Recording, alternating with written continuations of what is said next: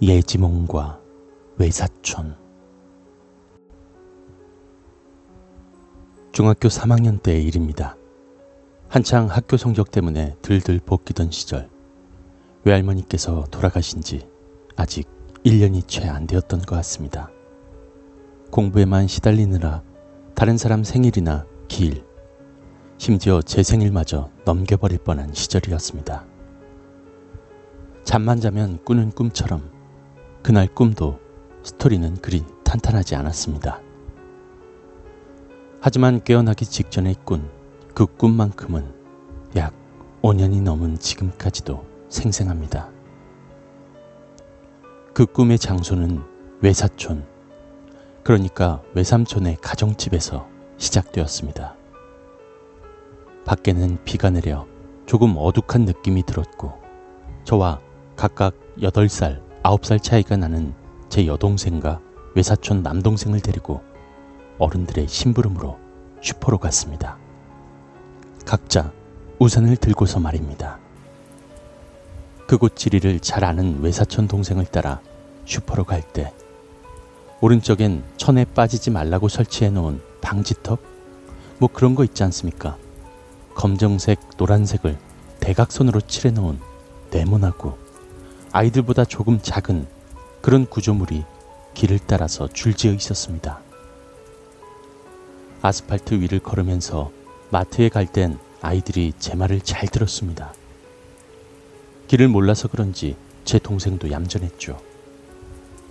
직진한 지 얼마 되지 않아 왼쪽으로 꺾어 들어갔습니다.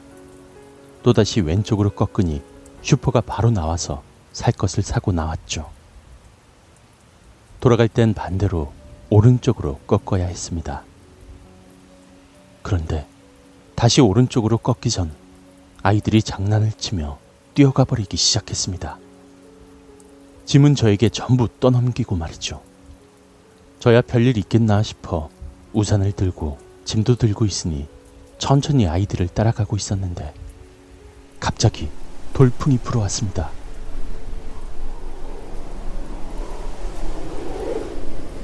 제 여동생은 이미 길을 꺾어 웃으면서 뛰어갔고 아직 길을 꺾어 들어가지 않은 외사촌 남동생이 바람에 날아가는 우산에 끌려 그 방지턱 아래로 사라지기 직전 너무 놀라 꿈에서 깨어났습니다. 난생 처음으로 꿈을 꾸다 상체를 일으키고 깨어나 순간 내가 외사촌 동생을 싫어하나 하는 의문과 자괴감 비슷한 것이 올라왔습니다. 그저 몸이 허해서 그런가 보다 하고 몇 개월 넘어간 뒤 외삼촌 집으로 가자는 부모님의 손에 이끌려 외삼촌이 이사간 집에 도착했습니다. 처음으로 외사촌이 자신의 방을 자랑하고 동생이 얼마나 컸냐며 자랑하시는 외삼촌을 보며 저도 오랜만에 본 동생이 귀엽기만 했습니다. 늘 그렇듯 나이가 가장 많은 제가 외사촌 동생의 길 안내를 받으며 슈퍼로 갔고 제 여동생은 심심하다는 이유로 집을 나서는 순간 그 꿈이 생각났습니다.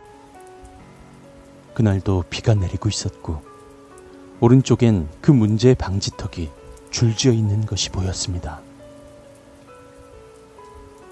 꿈과 마찬가지로 왼쪽으로 두 번 꺾어 슈퍼에 도착했고 저는 돌아갈 때 아이들에게 뛰지 말라고 소리쳤습니다.